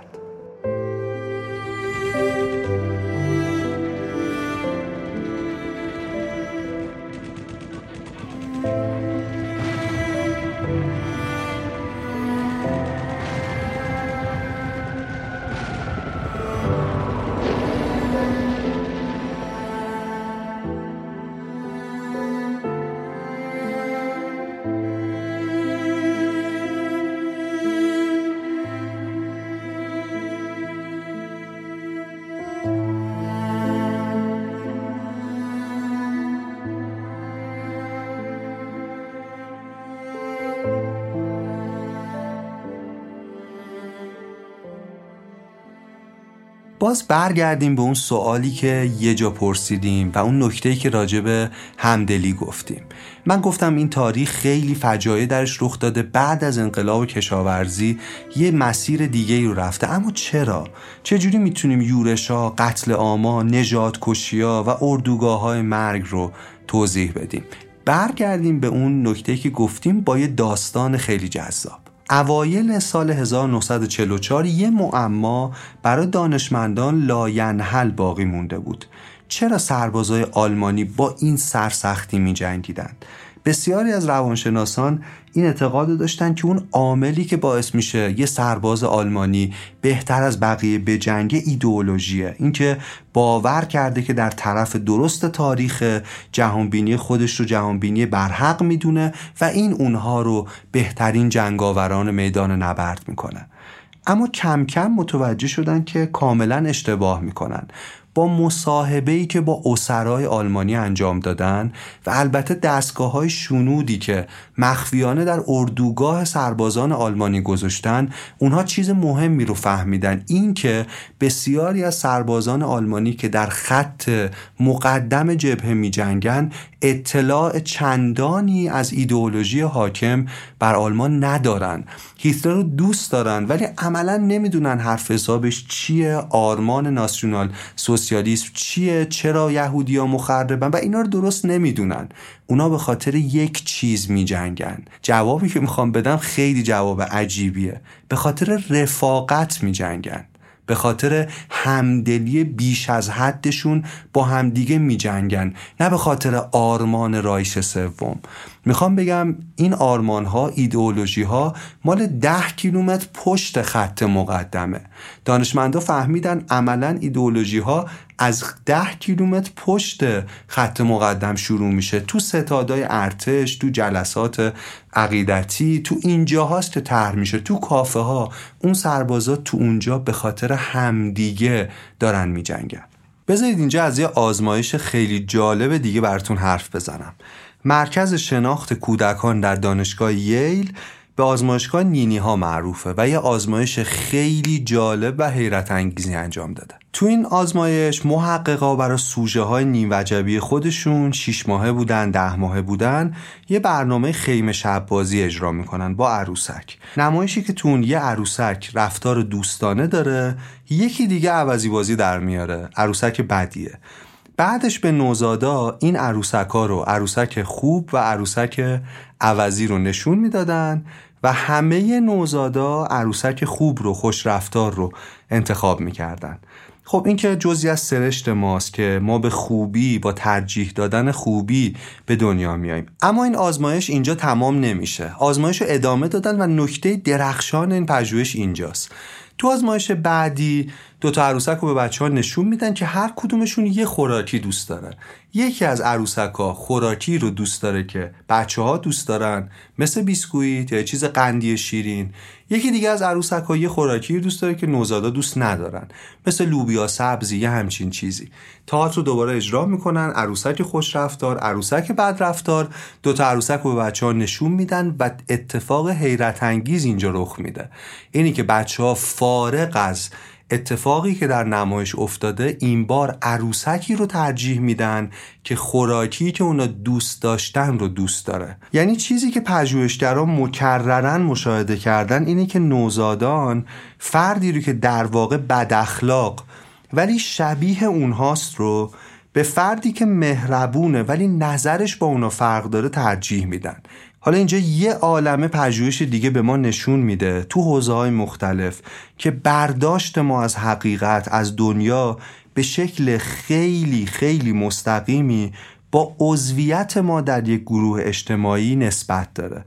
یعنی یه وقتایی ما چون عضو گروهی هستیم اون اعتقاد اون گروه رو حقیقت تشخیص میدیم رفاقت می‌سازیم همدلی می‌سازیم و همین باعث میشه که دیگرانی که آنطور فکر نمی کنند رو بیرون دایره انسانیت قرار بدیم و بیشترین خشونت ها رو اعمال کنیم.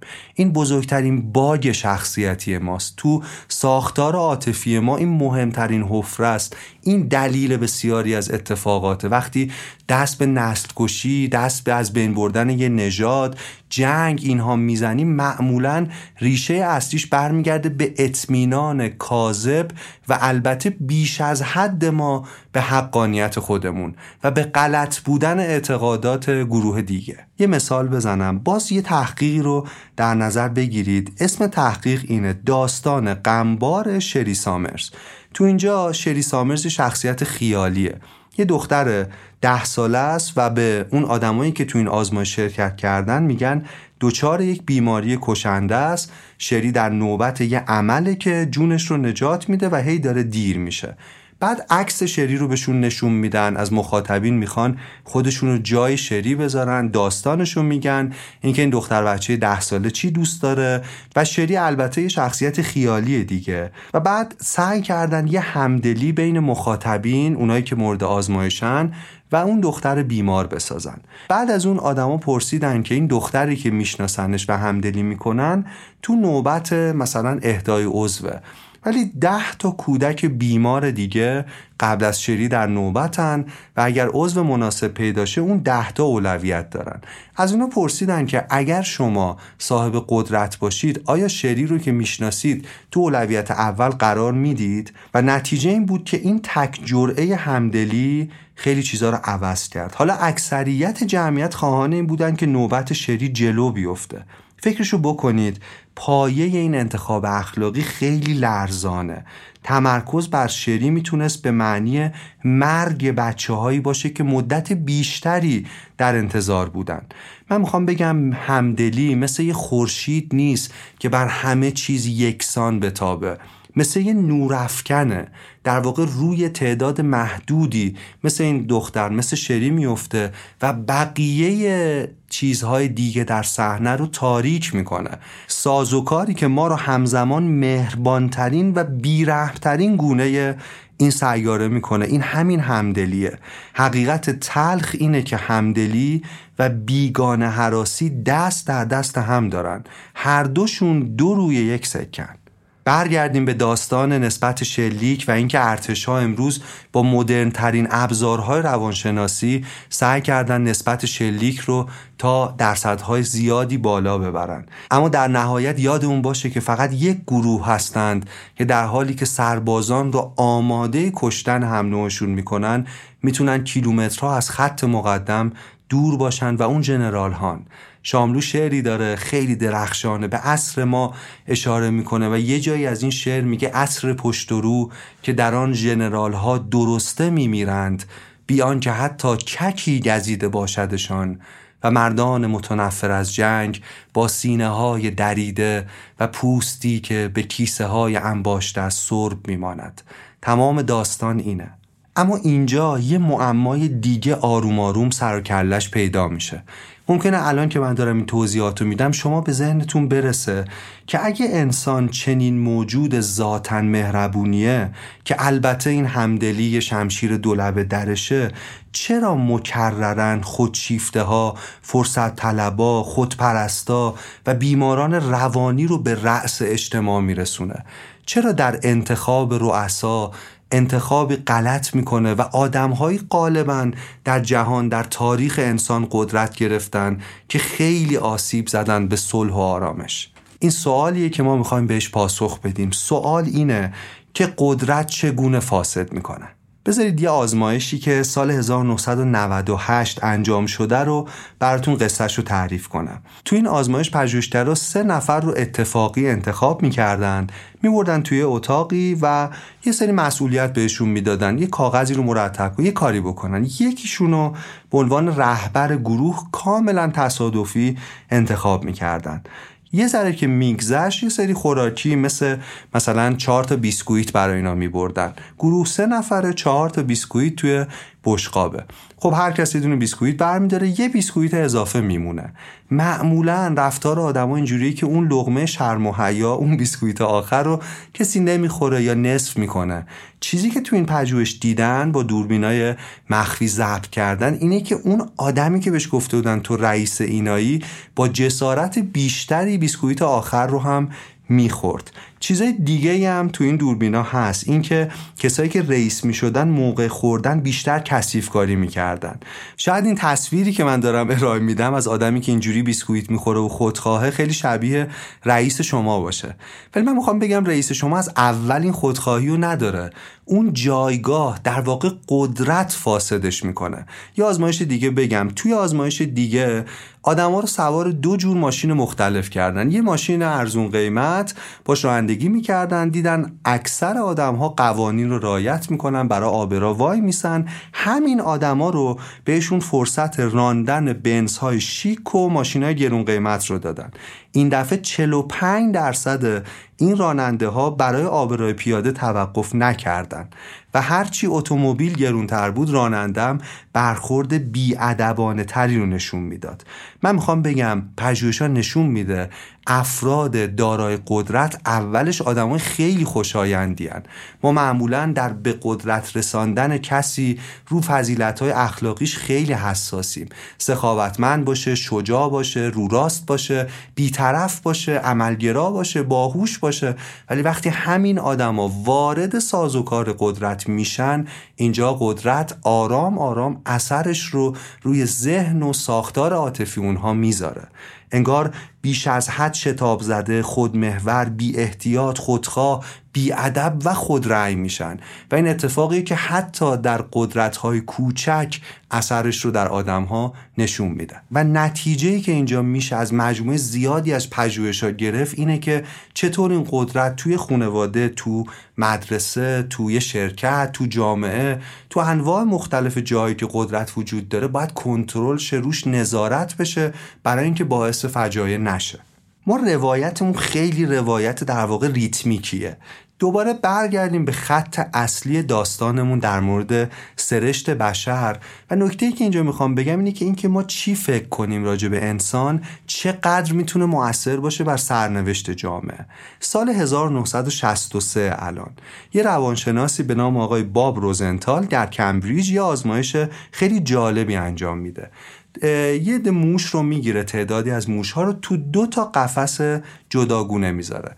دو تا تابلو هم بالای این قفس ها نصب می‌کنه. روی تابلو می نویسه موش های باهوش روی تابلو می نویسه موش های کنزه دانشجوهاش بیخبر از همه جا وارد آزمایشگاه میشن. روزنتال بهشون میگه که اینا باید از یه مازی از یه هزار توی عبور کنن و بعد ما اندازه بگیریم که سرعت عبورشون چقدره. اینا موشای باهوشن ما آزمایش کردیم. اینا موشای کنذهنن دانشجو شروع می‌کنن به اندازهگیری سرعت اینا. نکته مهم همه موشا تصادفی انتخاب شدن.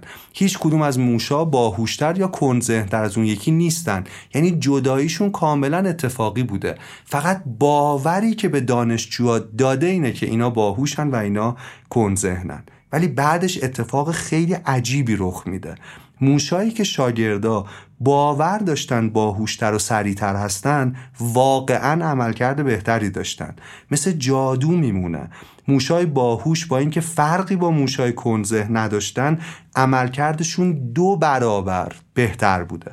این وسط قوای اسرارآمیزی در کار نیست. یه توضیح کاملا منطقی وجود داره. چیزی که روزنتال متوجه شد این بود که شاگرداش هنگام کار با موشای باهوش موشایی که برچسب باهوش خورده بودن چون انتظار بیشتری ازشون داشتن رفتار گرمتر و لطیفتری داشتن. این برخورد رفتار موشها رو تغییر داد و عملکردشون رو تقویت کرد. در واقع با دوربین ها دیده شد که موشهایی که برچسب باهوش خورده بودن بیشتر نوازش می شدن بیشتر جایزه می گرفتن بیشتر کر می شدن یه لحظه به این سوال فکر کنید که توی مدرسه وقتی معلمی فکر کنه که دانش آموزانی باهوشن یا دانش آموزی کنذهنه چطور نوع نگاه او چطور برداشت او از این بچه ها باعث میشه که واقعا یه عده باهوشتر بشن و یه عده کنذهنتر بشن.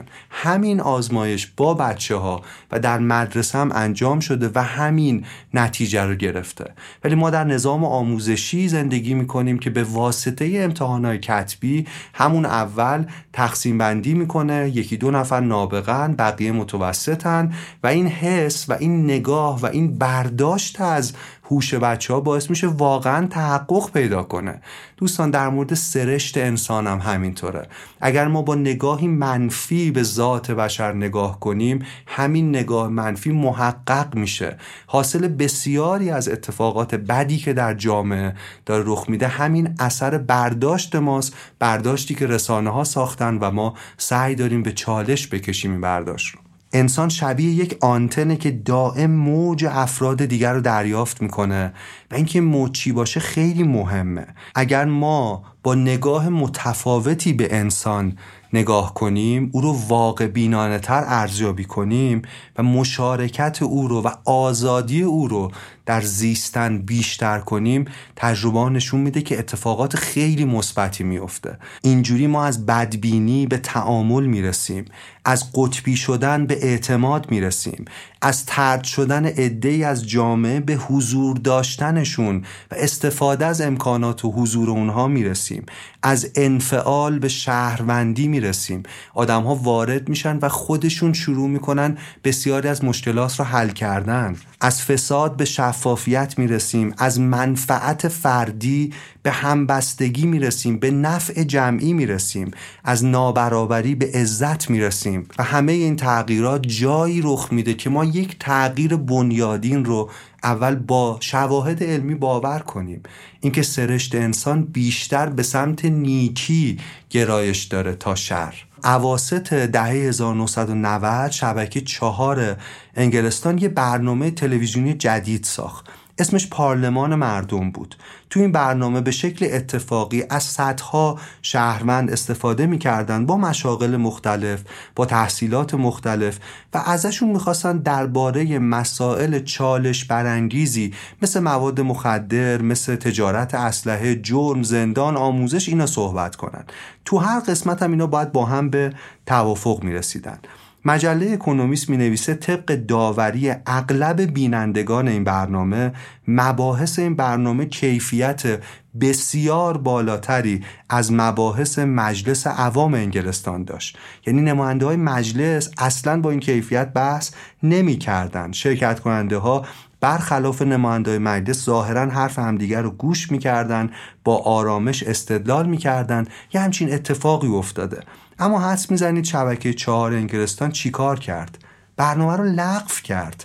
تهیه کننده ها فکر می‌کردن این مباحث بیش از حد آرامه بیش از حد منطقیه و هیچ عنصری از هیجان درش نداره. اون خصومتی که اسمش سیاسته رو توش نمی‌دیدن. و از اون به بعد شروع کردن جلسات مجلس رو پخش کردن. من می‌خوام بگم نشون دادن آدم ها جاهایی که مردم معمولی شروع می‌کنن و نقش پیدا می‌کنن و به صحنه میان تغییرات خیلی مثبتی در جامعه رخ میده. آدم ها به صورت داوطلبانه چیزهای زیادی رو بدون نفع شخصی به اشتراک می‌ذارن. به ویکیپدیا نگاه کنید. کسی برای نوشتن مطلب اونجا حقوق نمی‌گیره. اما بزرگترین دانشنامه تاریخ بشر با همکاری تعداد زیادی از انسانهای معمولی ممکن شده.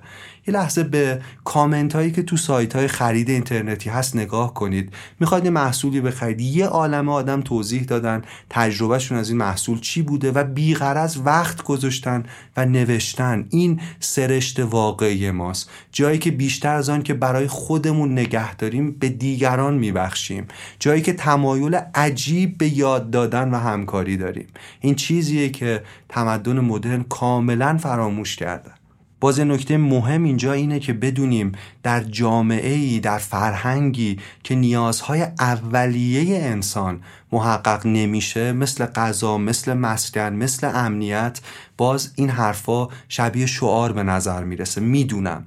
پژوهشان نشون میدن که توی جامعه که حقوق اولیه برای زیستن ناممکنه و آینده مبهمه آدمها به جای همکاری دست به رقابتی می‌زنن که به نفع هیچ کس نیست. شرایط ساختاری هم اینجا مهمه.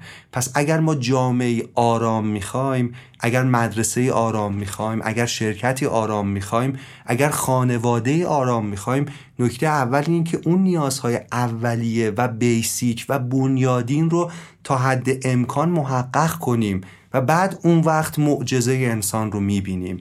بعد اون وقت معجزه همکاری در جامعه و همدلی رو می‌تونیم ببینیم. یه نکته مهم دیگه اینجا برای اینکه ما جلوی اون فجایع انسانی رو بگیریم که خیلی از ریشه هاش در همدلی تماسه مسئله اینه که ما چقدر با گفتمان های رقیب با آدم های مخالف با اونهایی که انگار مثل ما نیستن در تماسیم. باز پژوهش های زیادی اینجا نشون میده که هر چقدر میزان تماس ما میزان ارتباط ما گفتگوی ما با مخالفانمون با آدمهایی که شبیه ما نیستن بیشتر باشه تعصب کم میشه. و جالب اینه که مهمترین پادزهر تعصب سفره سفر رفتنه. آدم هایی که میرن سفر جاهای مختلف فرهنگ های مختلف رو می‌بینن تماس پیدا می‌کنن با اون فرهنگ معمولا تعصب بسیار کمتری دارن. چون می‌بینن که انسان ها با شکل های مختلف سازماندهی می‌کنن جامعهشون و خودشون و روحیات و اعتقاداتشون رو و این همدلی مثبت تولید می‌کنه. اب نداره ما همدلی کنیم با گروه همشکل خودمون. ولی باید یادمون باشه گاهی باید از این دایره تنگ بیرون بریم و جهان رو از چشمان دیگری تماشا کنیم.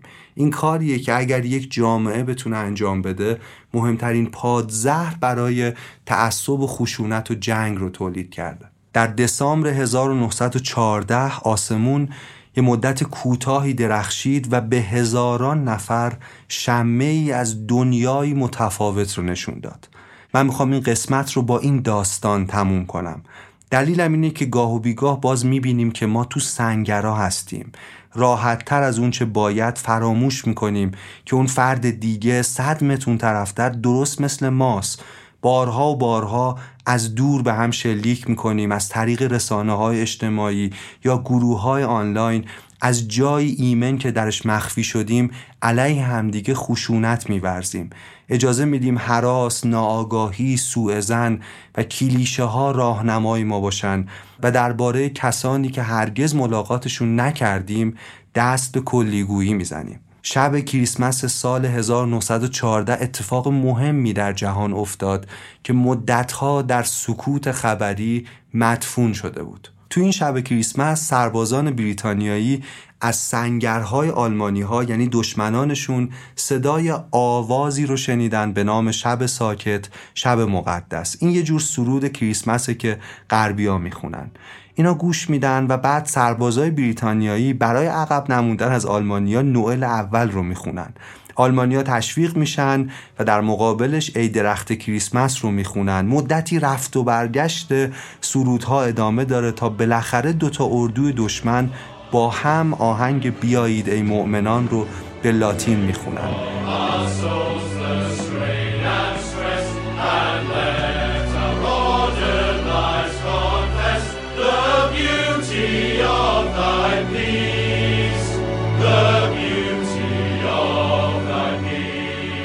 تفنگداری به نام گراهام ویلیانز بعدها به خاطر آورد که واقعا چیزی فوقالعاده رخ داد. دو ملت یک سرود رو با هم در وسط یک جنگ میخوندند. دوستان آواز چیز قدرتمندیه. آواز خیلی چیز قدرتمندیه. اما اتفاق اینجا تمام نشد. صبح روز بعد روز کریسمس شجاعترین سربازای دو طرف از سنگر بیرون اومدن از سیم خاردار گذشتند و رفتند با دشمن دست دادند و قرار یک مسابقه فوتبال رو برای بعد از ظهر گذاشتن. هدایا رد و بدل شد بریتانیایی شکلات و چای دادن آلمانی ها سیگار و سوسیس و چند دست فوتبال بازی میشه اون روز. به جای تیر دروازه کلاخود می‌ذارن یه بازی سه دو به نفع آلمانیا تموم میشه و بازی دیگه چهار یک به نفع انگلیسیا. روایت های بیواسطه زیادی از سربازانی وجود داره که حتی خودشونم به سختی باور می‌کنن که در اوج جنگ چنین لحظه ای رخ داده. اینجا هم همون الگوی مشخصی وجود داره که ما در موردش حرف زدیم. هرچه از خطوط مقدم دورتر میشن نفرت بیشتر میشه. در پشت جبهه در ادارات دولتی در اتاقهای خبر در نشیمنا و کافه ها کینه از دشمن عظیمه. و رسانه های مختلف و جنرال ها تلاش کردند این لحظه درخشان از تاریخ بشر رو اطلاع رسانی نکنن. تا 1981 که مستندی به نام صلح در زمین بی صاحب ساخته شد رفت سراغ این سربازا از دو جبهه مختلف و این روایت رو برای ما خلق کرد. در کل در اون شب بیشتر از صد هزار سرباز سلاح خودشون رو زمین گذاشتن و فراموش کردند که دیگری دشمنه. اگر در تمام این قسمت از رادیو راه ما فقط یک هدف داشته باشیم اون هدف اینه که معنای کلمه واقع بینی رو عوض کنیم. واقع بینی معادل یأس نیست. واقع بینی معادل دیدن انسانه با همه کاستی ها و قدرتی که یک انسان داره. به خاطر داشته باشیم چیزی که امروز شاید به نظر ساده لوحانه برسه فردا ممکنه تبدیل به عقل سلیم بشه به موضوعی منطقی بشه. باور به سرشت نیک بشر در روزگار ما شبیه ساده لوحیه. ولی من مطمئنم با این باور ما می‌تونیم جهانی رو بسازیم که انسانها بهترین وجوه خودشون رو نشون بدن. من حرفم این نیست که ما فرشته ایم. نه ما فرشته نیستیم. ما فرشته هایی نیستیم که از آسمون سقوط کرده باشیم. اما دیو هم نیستیم. ما دیوهایی هم نیستیم که رسانه ها و صاحبان قدرت سعی دارن بگن هستیم. ما انسانیم. زنده باد انسان و زنده باد انسانیت. نه فرشتم نه شیطان. کیم و چیم همینه نه زبادم و نه که نواده زمینه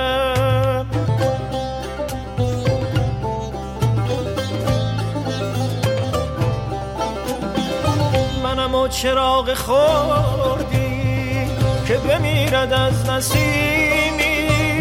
نه سپید دم به دستم نه ستاره بر جبینم. نه حق حقم نه ناهم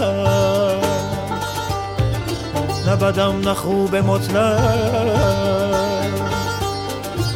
سیه و سپیدم به نیک و بد تب بوسه ایم از آن به غنیمت است امشب. که نه هم که فردا چه نشسته در کمینم. که نه هم که فردا چه نشسته در کمینم. نفرشم نه رادیو راه